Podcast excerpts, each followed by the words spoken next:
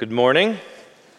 Welcome uh, to the Parkway Church. My name is Jeff, one of the pastors here. Glad that you are with us. If you have a Bible uh, and you want to uh, open it up to 1 Corinthians chapter 1, as uh, Wade just read, we'll be in verses 18 through 25. And as you turn there, I want to mention an anecdote that I've mentioned before, but it's been a while. Uh, but whenever I was in college, I had to take a, uh, a class on public speaking.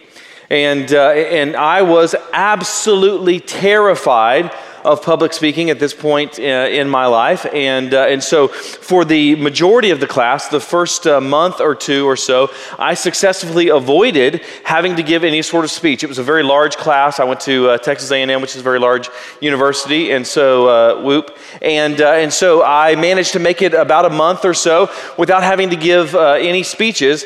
and then one day, I'm in class, and all of a sudden, the professor just randomly calls my name and says uh, that I should come forward to give this extemporaneous uh, speech.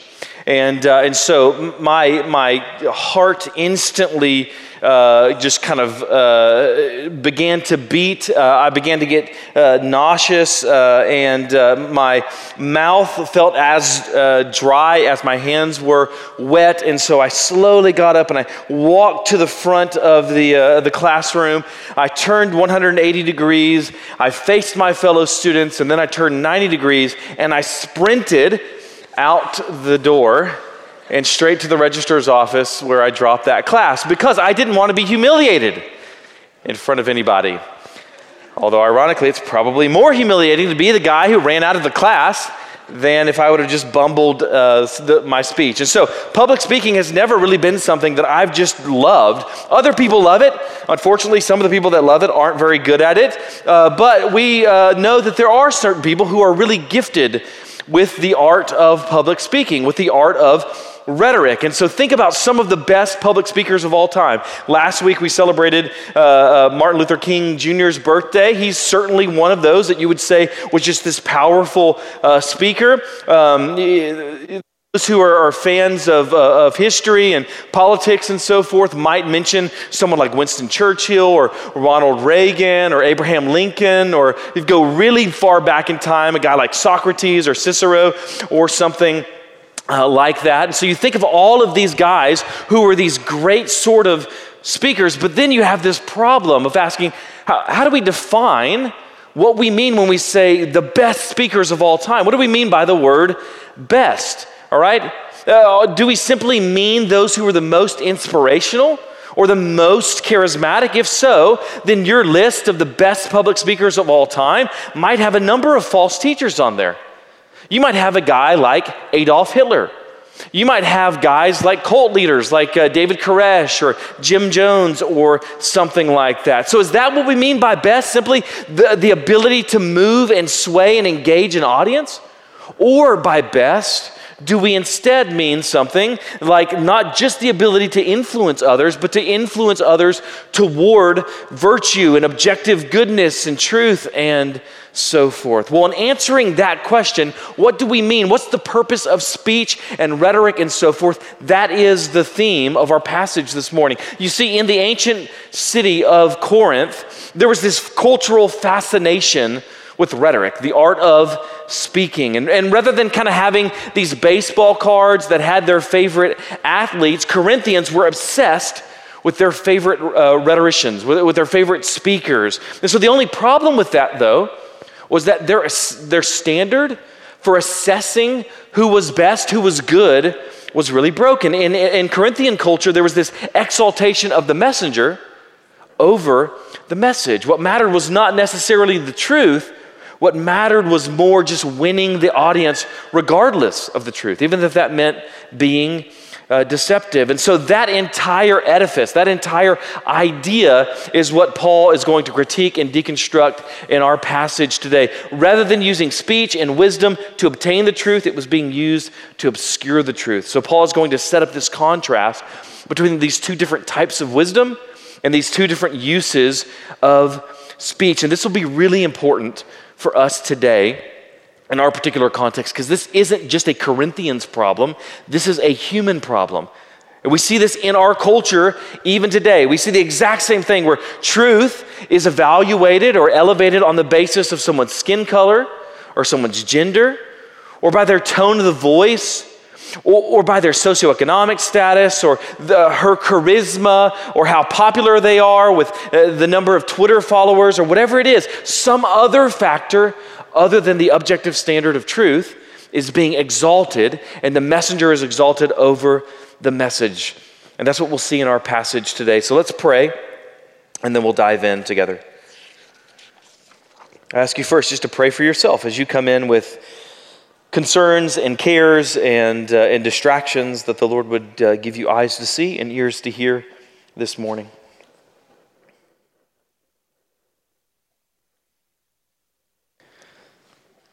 And then would you pray for those around you as well, that the Lord would give us collectively that ability?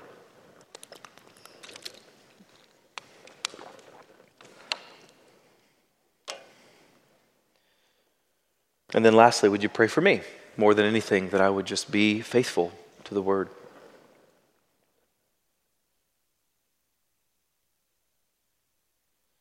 So, Father, we ask for your help this morning. We confess that apart from you, we can do nothing, that my words don't have inherent uh, power or worth or value, but your word does. And so we ask that it would do what it does, which is to change lives and hearts and minds and so forth. And so we ask for your spirit to help us. We ask in the name of your Son, Jesus Christ. Amen. We'll begin in 1 Corinthians chapter 1, verse 18, which says, For the word of the cross is folly to those who are perishing, but to us who are being saved, it is the power of God.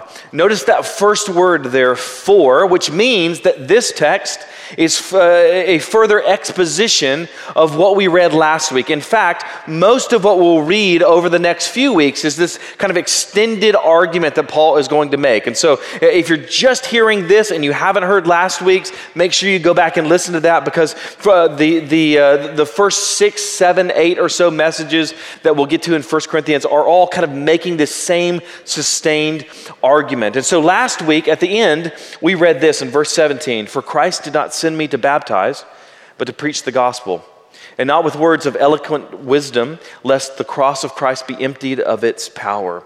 So last week's passage ended by talking about these two themes of wisdom and power. So this week, we'll pick up those same themes. And so our passage today is going to explain the reason why Paul doesn't preach with, quote, words of eloquent wisdom. And we talked about this a little bit last week, uh, and that's not a critique of wisdom. And it's not a critique even of eloquence, but rather it's a critique of an attitude that thinks that the power of an argument rests in the eloquence of the speaker rather than in the truth of that argument. Paul isn't saying that whenever he preaches that he dumbs it down. In fact, anyone who's ever tried to read Paul's letters would say there's difficult things in there. In fact, the apostle Peter when reading Paul's letters would say there's very difficult things in there. So it's not that Paul dumbs it down, but rather what he's saying is that he doesn't substitute technique for truth. He doesn't rely on rhetoric to the neglect or the detriment of truth. So, this passage that, that we'll look at today explains why Paul doesn't encourage words of eloquent wisdom, because the word of the cross is folly, it's foolishness. At least it is to some. Notice that's the language there. It says it's folly to those who are perishing. But on the other hand, to those who are being saved, Paul says it's the power of God. In other words, the same word has two very different effects depending on the recipient. As it's been said before, the same sun which melts the ice hardens the clay. The same gospel, as we'll read elsewhere in the Bible, the same gospel is the aroma of life to some, but it's the stench of death to others. As an illustration uh, of this, take your friend and mine, Tim Hollis. Uh, Tim is uh, good at a great number of things. Obviously, he's a gifted musician. He just sang and played for us, but he's also a really good thinker. Uh, he, he's really handy in regards to fixing things. He created our uh, website. He's quick. He can jump high. All the things that a woman loves. Uh, he's kind of a renaissance man, all right? He, he's good at a lot of things, and yet there are some things that he's not good at. I'll give you one example. He's not good at making his pancreas produce insulin because Tim is a type 1 diabetic. That means that multiple times a day, he needs to get an injection of insulin in order to survive. That medication is life to him. Now, what if I were to take that needle and to give myself an injection of that insulin? It would not be life giving. In fact, depending on the, uh, the, the, amount, the dosage, it could actually kill me. Why? Because I have a perfectly functioning pancreas. Take that, Tim, right? I don't have type 1 diabetes. Thus, for me, this injection of insulin could be death. But for Tim, it is life. The same object has completely different effects depending on the recipient. That's like the word of the cross. For some, it's life, but for others, it's death. Or to use the language here, it's folly. So, what is it that makes the word of the cross so foolish? We'll get to that shortly. For now, let's look at verse 19 because Paul is going to quote from the Old Testament to illustrate his point. Verse 19 For it is written, I will destroy the wisdom of the wise, and the discernment of the discerning I will thwart. This is the first of a number of references that we'll get to in 1 Corinthians uh, of the Old Testament. And what's interesting is a lot of those uh, quotations that we'll read actually come from the book of Isaiah, as this one does. It's from Isaiah uh, chapter 29, verse 14. And so let's read that in its context. We'll go all the way back to verse 13. Isaiah 29, starting in verse 13. And the Lord said, Because this people draw near with their mouth and honor me with their lips, while their hearts are far from me, and their fear of me is a commandment taught by men. Therefore, behold, I will again do wonderful things with this people, with wonder upon wonder, and the wisdom of their wise men shall perish, and the discernment of their discerning men shall be hidden. Now, even without understanding the historical context of Isaiah, you can see why Paul might quote it. God is highlighting here the folly of a particular type of wisdom, which is what Paul is doing in 1 Corinthians. So you can see it even without understanding the context. But when you understand the context, it, becomes even more insightful. The, the concept of wisdom is going to come up a number of times in the book of Isaiah, and it generally represents a, a type of human wisdom that's manifest by taking matters into your own hands relying on your own cunning, your own shrewdness, your own political calculations for help and hope. This is why in Isaiah chapter 5 verse 21 there's going to be this woe pronounced. Woe to those who are wise. Notice that next phrase, in their own eyes and shrewd in their own sight. You see examples of this sort of mindset not only in Isaiah, but throughout the Bible. This mindset of tem- uh, attempting to manipulate an outcome on the basis of human strength or human knowledge or human wisdom or something like that. For example, remember the story of Abraham. Abraham has been promised an offspring. But Abraham, because he's utilizing human wisdom, he assumes that if he's going to have a child and his wife Sarah is barren, what does he need to do? He needs to find somebody else. So he pays a visit to Hagar. That's worldly wisdom. That's human wisdom. Or Israel, when they see Goliath and he's so huge and they think there's no way we could possibly win. Or Peter, when Peter assumes that the best way to protect Jesus is to pull out his sword and cut off someone's ear. That's worldly wisdom. Or another example is found in the immediate context of Isaiah 29. Again, we just read a quote from Isaiah 29. Then look what's just a few verses later, the very uh, opening of the next chapter, chapter 30. All stubborn children, declares the Lord, who carry out a plan, but not mine, and who make an alliance, but not of my spirit that they may add sin to sin, who set out to go down to Egypt without asking for my direction, to take refuge in the protection of Pharaoh, and to seek shelter in the shadow of Egypt. Therefore, shall the protection of Pharaoh turn to your shame, and the shelter in the shadow of Egypt to your humiliation. You need to know when this is prophesied originally that the king of Judah at the time is a guy named Hezekiah. He's one of the few really good, godly kings of the southern kingdom of Judah. And during his reign, the northern kingdom of Israel is actually going to fall to Assyria, uh, to the empire of Assyria. So many people in Judah were likewise afraid that the Assyrians were going to invade them. Why wouldn't they be? They had just invaded their northern brothers. So some of the king's counselors come to him and they told him, We need an alliance. We need an alliance in case Assyria attacks. Now, that sort of thinking is generally wise, right? If you have enemies, you should have friends as well. If you're going to fight against the Germans in World War I, or the Germans in World War II, or the Germans in Die Hard, or whatever it might be, then you need allies in order to help in that fight. But God is displeased with this spirit in Israel. He's displeased with this alliance. Why? Not because alliances are bad or alliances are foolish or something like that, but rather because trusting in those alliances as if they're your actual hope and help is evil. It is foolish. Trusting in human plans, trusting in your own cunning, trusting in your political shrewdness to the neglect of the sovereignty of grace of God is bad. It's sinful. It's foolish. The problem wasn't, the, the, the, uh, let me say it like this the problem was that Israel's hope was in their alliance with Egypt rather than being in their covenant with God. So now let's take that sort of historical context and literary context of the quotation in, uh, in 1 Corinthians of Isaiah 29 and consider that in the context of 1 Corinthians. Because that attitude is what Paul is critiquing here in this entire section on wisdom. He's not rebuking or critiquing wisdom itself, rather, he's critiquing this worldly form of wisdom that's marked by hubris. What is hubris? It's pride. He, he's critiquing arrogance.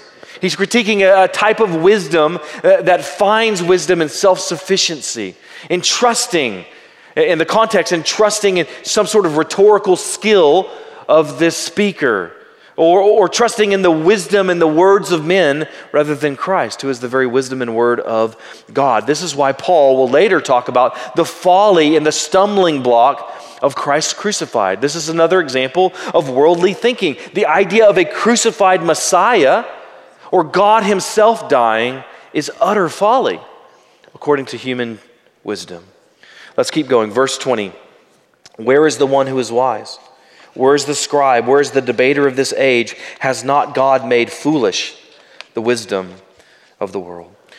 So, Paul's going to give us this, uh, this series of rhetorical questions. And Paul's point in doing so isn't to throw all scribes or all philosophers under the bus. Rather, his point is to point out this particular potential danger in the previous verse, he quoted Isaiah where God said that he would destroy the wisdom of the wise and the discernment of the discerning. So now he mentions these professions that are known for their wisdom and their discernment. If we're going to translate this into modern terms, you might say something like, Where's the philosopher? Where's the professor? Where's the PhD? Where's the self help guru? So, what's wrong with being a philosopher or professor or scribe or something? Well, nothing. That's not his point at all. But there is a danger we see something similar in an argument that Jesus makes in Mark 2. Mark 2 17, when Jesus heard of it, he said to them, Those who are well have no need of a physician, but those who are sick.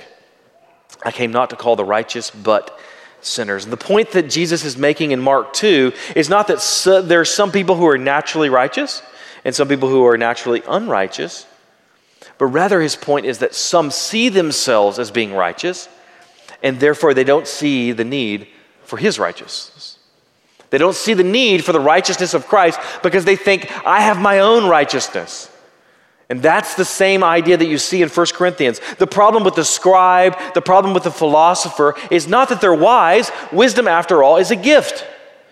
The problem is that they have a tendency to view themselves as being wise and thus trust in their own wisdom and thus not see the need for the wisdom of God. In fact, the wisdom of God to them appears to be foolishness. As, uh, as Romans 1 says, claiming to be wise, mankind has actually become fools.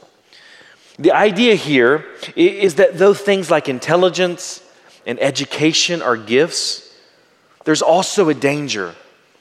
In particular, the danger is that the more intelligent, the more educated you are, the more that you tend to trust in your intelligence, the more that you tend to trust in your education rather than trusting in God, in His intelligence, in His wisdom. As with all gifts, mankind has a tendency to exalt the gift over the giver. It's like when the Bible is going to critique the rich. The Bible condemns the rich. And contrary to what Bernie Sanders says, that isn't actually a critique of rich people. It isn't even a uh, critique of, of riches or wealth in general. Instead, it's a critique of an attitude of pride and self sufficiency and the tendency to abuse others that is somewhat more prevalent among those who are affluent. By the way, there are also other sins that are a bit more prevalent among the poor, like covetousness and envy, for example. In other words, neither riches nor poverty qualify nor disqualify you for the kingdom, and neither does a high eh, eh, IQ or low eh, IQ, or a lot of educational status or little educational status. So again, Paul isn't criticizing wisdom, he's criticizing this trust in human wisdom, in earthly wisdom. Notice that final phrase of this, uh, this uh, text wisdom of the world. The reason that Paul scoffs and critiques the scribe and the debater isn't because they're wise, it's because they're worldly. And the problem with worldly wisdom is that it isn't actually wise. In fact, it's actually folly dressed up to look like wisdom. There's a scene from the, uh, the office where a character named uh, Dwight, Dwight K. Schrute, he has to give a speech, and like me in college, he was absolutely terrified. So his nemesis, Jim, prints off a copy of a speech and gives it to him and says, Hey, here's some points, might help you. Unfortunately, some of you have seen the episode, unfortunately, he gives him a speech that was written 80 years ago by the Italian dictator Benito Mussolini. So Dwight's giving this speech and he's pounding his fists and he's yelling about how blood alone moves the wheels of history.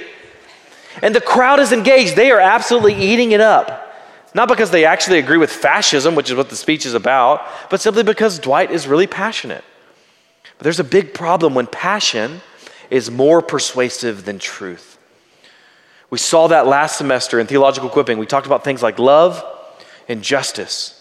The problem with most conversations today about social justice is not that the gospel has nothing to do with justice. The Bible uh, absolutely has something to do and say about justice. Rather, the problem is that the term, quote, social justice is actually a Trojan horse. And inside that Trojan horse that's labeled social justice, inside is hidden injustice. That's the problem. It's the devil disguised as an angel of light. If you really love justice, then you'll hate social justice as the world defines the term today. There's nothing worse for the actual oppressed than falsehoods disguised as lies, injustice disguised as truth. Most of what you see is just empty rhetoric, persuasive passion that actually perverts the truth. And that's what's happening in the historical context in 1 Corinthians as well. The problem isn't wisdom, the problem isn't philosophy. The problem is when folly is disguised as wisdom and when rhetoric and passion are exalted over the truth. And here's the problem with this wisdom it's everywhere. That's why it's called the wisdom of the world. It's the spirit of the age that we assimilate subconsciously if we're not careful. It's in the very air that we breathe. It's our TV shows, even the innocent ones that we mindlessly consume because they lack explicit content. It's in the music that we listen to, even the quote Christian music. It's in the books that we read. It's in the news that we hear, and on and on we could go. By the way, I'm not saying that you therefore shouldn't watch TV or movies or listen to music or something like that. Zach talked about that in Theological Equipping, in fact, this morning. I'm not sh- saying that you shouldn't do it uh, at all. I'm saying you shouldn't do it without discernment and critical thinking. Because though the wisdom of the world is everywhere, it's often not wise. For example, at some point in human history, you realize this. You realize at some point it was obvious to everyone in the world that the best way to treat a fever was what? By bleeding, by putting leeches on someone. At some point in human history, it was obvious to everyone in the world that the world was flat and that the sun and the other planets rotated around the earth. Some of you may still believe that. If so, please email me. My email is carl at theparkwaychurch.com.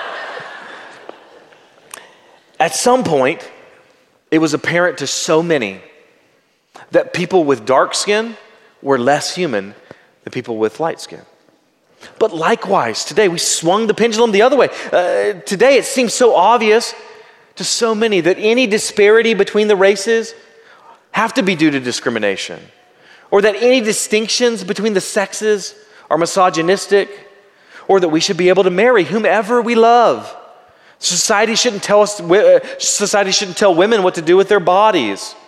Gender is just a social construct with no real biological basis. All of these things seem rather self-evident in most of culture today. Thus if you deny them, you're a bigot. You're a fool. And the problem isn't this, the, the problem is this isn't just the quote secular world. This mindset permeates the church as well. I've seen all of those assumptions play out among pastors today. I also see it anytime someone elevates tone over truth. The tone of the messenger, I didn't like that, so I'm going to discount the truth of the message. That's pretty much exactly what Paul is critiquing the exaltation of some sort of rhetorical technique over the truth. And this is everywhere. Let me give you an illustration of how prevalent this is, even though it's not seen. This past week, the, uh, the staff guys, minus Carl, who was on COVID quarantine, we went to some land for a little bit of a staff retreat uh, went, went to some land. And the moment we got there, I started sneezing. My eyes started watering uh, because my allergies were going absolutely haywire. That or Jared poisoned me. If, if I die, it's Jared. Uh, now, I normally don't have bad allergies, so I was really confused why all of a sudden my body was attacking me until we went out driving at night in this uh, ATV, and uh, we're trying to find some feral hogs to eliminate. And as we were driving, we had this uh, bright headlight. And, uh, and, and as we were driving along in the pitch black darkness with this headlight, you could see these dust particles uh, floating around in the air. They were so dense, it looked like it was actually raining. Had the lights been turned off, we never would have seen the dust, though I would have certainly continued to feel the effects. And likewise, you might think of the wisdom of the world like that dust. These unseen assumptions that even though they're not seen, they nevertheless pollute our minds until the light of Scripture shines on them, revealing that the air that we think we're breathing isn't all that pure. Our natural wisdom isn't all that wise. In fact, sometimes it's downright foolish. Let's keep going. Verse 21 For since in the wisdom of God the world did not know God through wisdom, it pleased God through the folly of what we preach to save those who believe. In other words, God is too wise to make human wisdom the means, the instrument to arrive at knowing God. Why? Because our wisdom is polluted with folly. If our innate wisdom is the means of knowing God, then we're out of luck because we're not all that wise. Theologians call this the noetic effects of the fall. Noetic, N O E T I C, noetic from the Greek word for mind, because not only are spirits and our bodies have been affected by the fall, but also our minds. Our minds have been affected by sin. We don't reason or think like we should. Again, we just read, uh, or I quoted from Romans 1 claiming to be wise, we actually become fools. Our gauge is broken, it's untrustworthy. So it's really good news that God doesn't make human wisdom the means of knowing Him. How cruel would it be for God to force us to find our way to Him by means of an instrument as broken as our own wisdom, our own conscience, our own minds. But He doesn't do that. He saves us not through our innate wisdom, but rather through something better.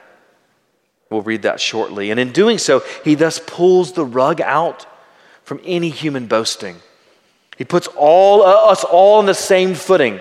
Whether you have an IQ of 200 or 50, whether you have multiple uh, doctorates or you didn't even finish high school, whether you're a Jew or a Gentile, which is what he's going to say next, regardless of your natural intelligence, your education, your gender, your ethnicity, your socioeconomic status, or any other criteria, it's the message of Christ crucified that saves.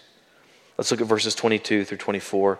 For Jews demand signs and Greeks seek wisdom, but we preach Christ crucified a stumbling block to Jews and folly to Gentiles, but to those who are called, both Jews and Greeks, Christ, the power of God and the wisdom of God. So, we've already talked quite a bit about the Greek obsession with wisdom. According to Aristotle, wisdom was the most perfect of the modes of knowledge. But unfortunately, Wisdom uh, eventually became less about arriving at truth and more about winning over an audience regardless of the truth. And so the Greeks were all about their preconceived notions of wisdom. What about the Jews seeking signs? We see this throughout Jesus' ministry, whereby his audience, in particular the Pharisees and, and uh, scribes and so forth, are regularly asking him for signs. Do another sign, do another sign. And in some sense, Jesus does signs. He heals the sick, he casts out demons, he feeds the 5,000, he calms the storm, he walks on water, he turns water to wine, etc. But then he's crucified. And that's a big problem to the Jewish mind. Why is that such a big problem to the Hebrew mindset? Because of the very meaning of the word Messiah. The idea of Christ crucified is almost a contradiction in Jewish thought. Christ, or in Greek Christos, is equivalent to Messiah, or in Hebrew Mashiach. Those mean the same things. They both mean what we would translate in English as anointed. And who is anointed? Well, you anoint a king. And what is that king expected to do? That king is expected to defeat his enemies and usher in eschatological peace, shalom. So, how can that ultimate king be crucified? That's the concern. It's kind of hard to defeat your enemies if you're dead. And that's the struggle for the Jews. Christ crucified is an oxymoron, it doesn't make any sense. So, Justin Martyr, who Jared talked about last week in Theological Equipping, in his dialogue with Trypho, who was a, a, Jewish rabbi, he writes that the rabbi responded to the gospel message like this He says, Passages of scripture compel us, that's Jews, to await one who is great and glorious and takes the everlasting kingdom from the Ancient of Days as Son of Man.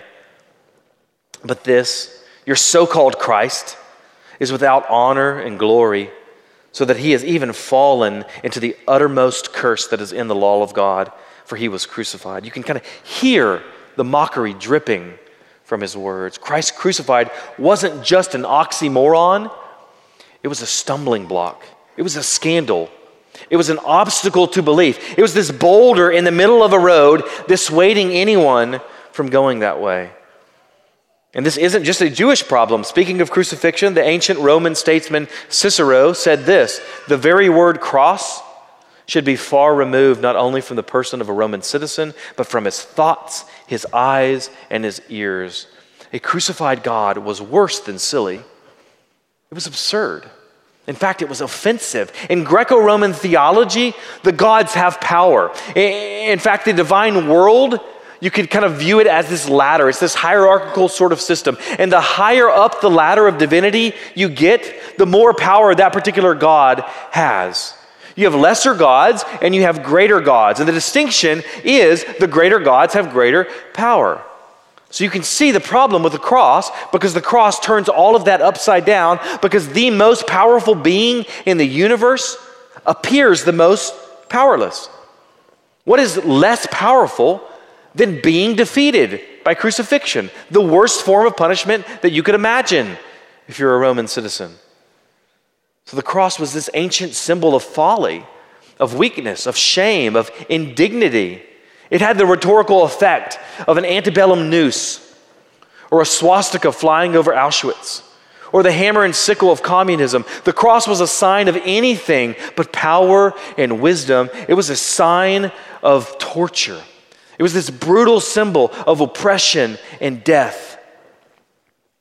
And that's the symbol that we wear on our James Avery rings, you put on your shirts, and your bumper stickers that you sing about in your songs. And I'm not saying that there's anything wrong with wearing a cross. I am saying that it might be the case that our familiarity with this symbol dulls a bit of the shock. It's kind of like rewatching a movie with some incredible plot twist Bruce Willis was dead the whole time. Darth is Luke's father. Titanic sunk. Who saw that coming? The first time you see it, it's shocking. It's surprising. Obviously, not the Titanic one. But now you see it coming. If you ever rewatch that movie, it's, it's lost its shock value. I wonder if the same is true for us because we're 2,000 years removed from crucifixion, and all we've ever known is the glorious cross, the wondrous cross. But the reality of Christ crucified should be shocking.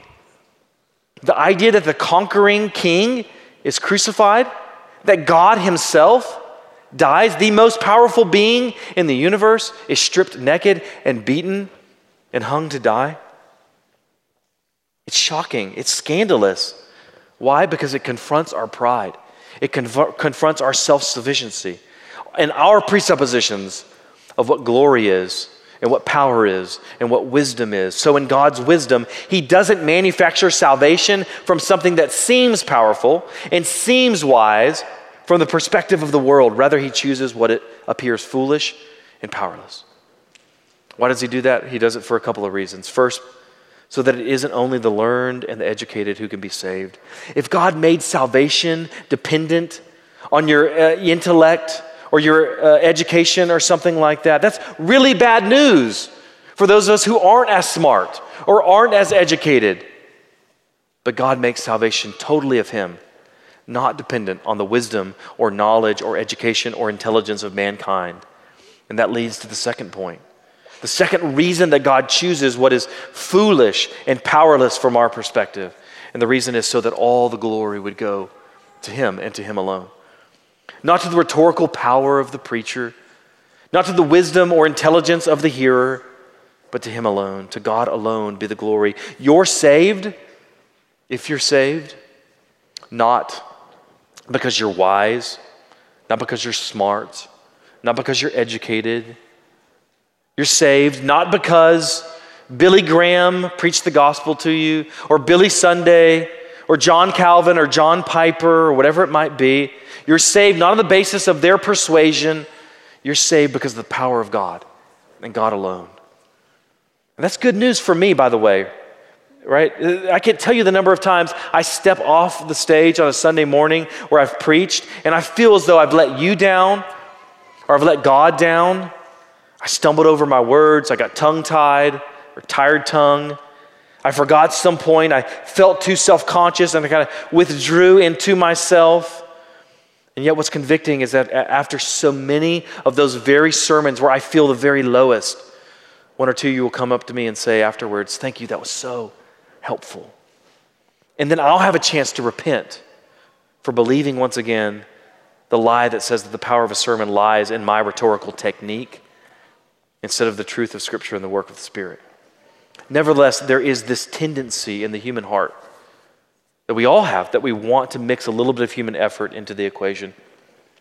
For example, later this year in theological equipping, we'll talk about the Second Great Awakening, which wasn't all that great, by the way, because of guys like Charles Grandison Finney, who's known as the father of modern revivalism. We'll talk about him. Finney was a very per- persuasive preacher.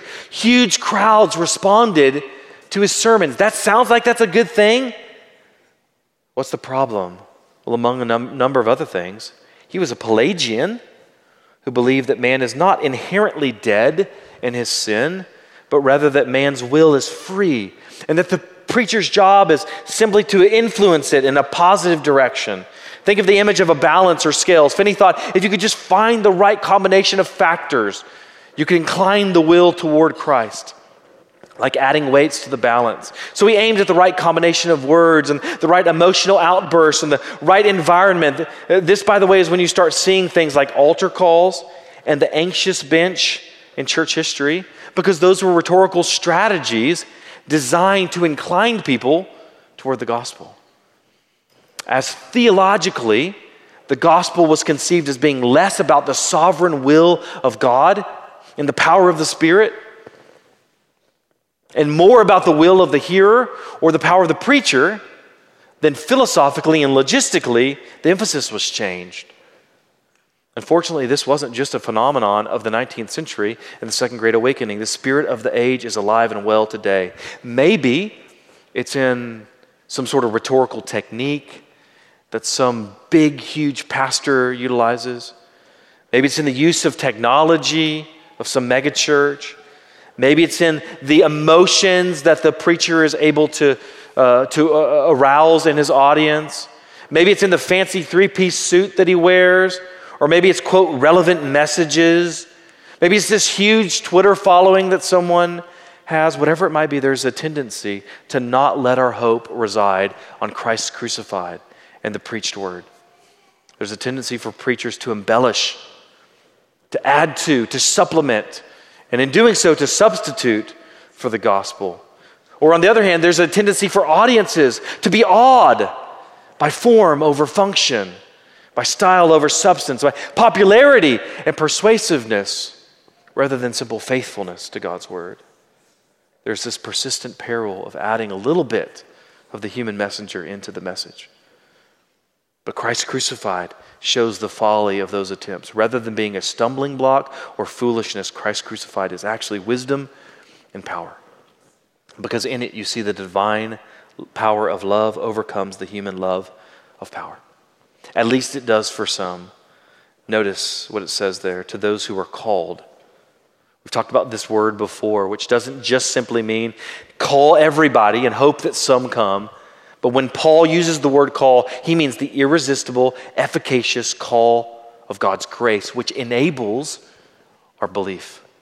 He means something like regeneration, when the heart is born again and enabled to believe. Remember the analogy of insulin to the diabetic versus the non diabetic. To those whose minds are captured by the spirit of this age, whether Jew or Gentile, the cross is absurd. It's offensive. But to those whose minds are captured by the Spirit of God, whether Jew or Gentile, the cross is life itself. Last verse, verse 25. For the foolishness of God is wiser than men, and the weakness of God is stronger than men. Now, obviously, God is neither foolish nor weak. That's not the point. Paul's here making a rhetorical point. By the way, Paul's not against rhetoric, he's against rhetoric for the purpose of obscuring the truth. If even God's foolishness is wiser than man's wisdom, how much more God's wisdom? If even God's weakness is stronger than man's strength, how much more God's power? In other words, the difference between God's power and God's wisdom and our power and our wisdom is not quantitative, it's qualitative. It isn't like if we just lift weights, we'll become as powerful as God. If we just read all the books in the world, we'll become as wise as God. It's not like we get pretty close to being like God at some point. He's infinitely more wise and more powerful than we are. And that's good news because it actually gives us freedom to just rest. We don't have to strive. We don't have to uh, attempt to earn his favor or salvation. We don't have to attempt to earn his love. We don't have to strive to attain our hope and life and joy, but rather we can simply rest what he's already provided in his son. And that's what's happening in 1 Corinthians chapter 1, 18 through 25. The wisdom of God is contrasted with the wisdom of this world, and thus the way to assess power and truth is altered. No longer does the power of a message lie in the rhetorical abilities of the messenger, but rather in the sovereignty of the Spirit. So, as we begin to wrap up our time this morning, I want to just ask you to consider where you might be kind of breathing in some of the assumptions of this world, some of the quote, wisdom of the world and maybe you're a little bit unaware even of those dangers. There could be a lot of implications of this. In fact, I think there's infinite implications of this message, but let me give you a few that might resonate. Maybe an area for you where you're kind of imbibing of the wisdom of this world is in politics. Whether you're excited or you're enraged by the events of the past week and past month and so forth. Or maybe it's in the way that you view yourself. Maybe you think you're too educated, you think you're too intelligent for Christianity, you've got a doctorate, you're a member of Mensa. Or maybe you're on the other hand. Maybe you assume that God must love others more than He loves you because you aren't that smart, you're not that educated. Maybe it's in regard to conversations around race or gender or sexuality or justice, as we mentioned. You simply assume the same assumptions as the world, and you fall victim to mere passion. You find that more persuasive than actual arguments. Or maybe it's the way that you judge a sermon. You prefer Zach because he's, quote, aggressive, quote, bearded. Or maybe you prefer Jared because he's soft smoking and, quote, easy on the eyes. Or maybe you prefer me because I'm a quarter Japanese. You think I'm a nice guy. Maybe you think that our little church is sometimes too harsh. We should tone it down a little because you've kind of bought into this cultural assumption, this cultural tendency to elevate the tone over the truth. Forgetting the fact that the Bible is full of mockery and sarcasm and strong language. So, my question is this Have you been seduced into putting trust in something other than the Word of God, which proclaims Christ crucified? If so, will you repent? Let's pray.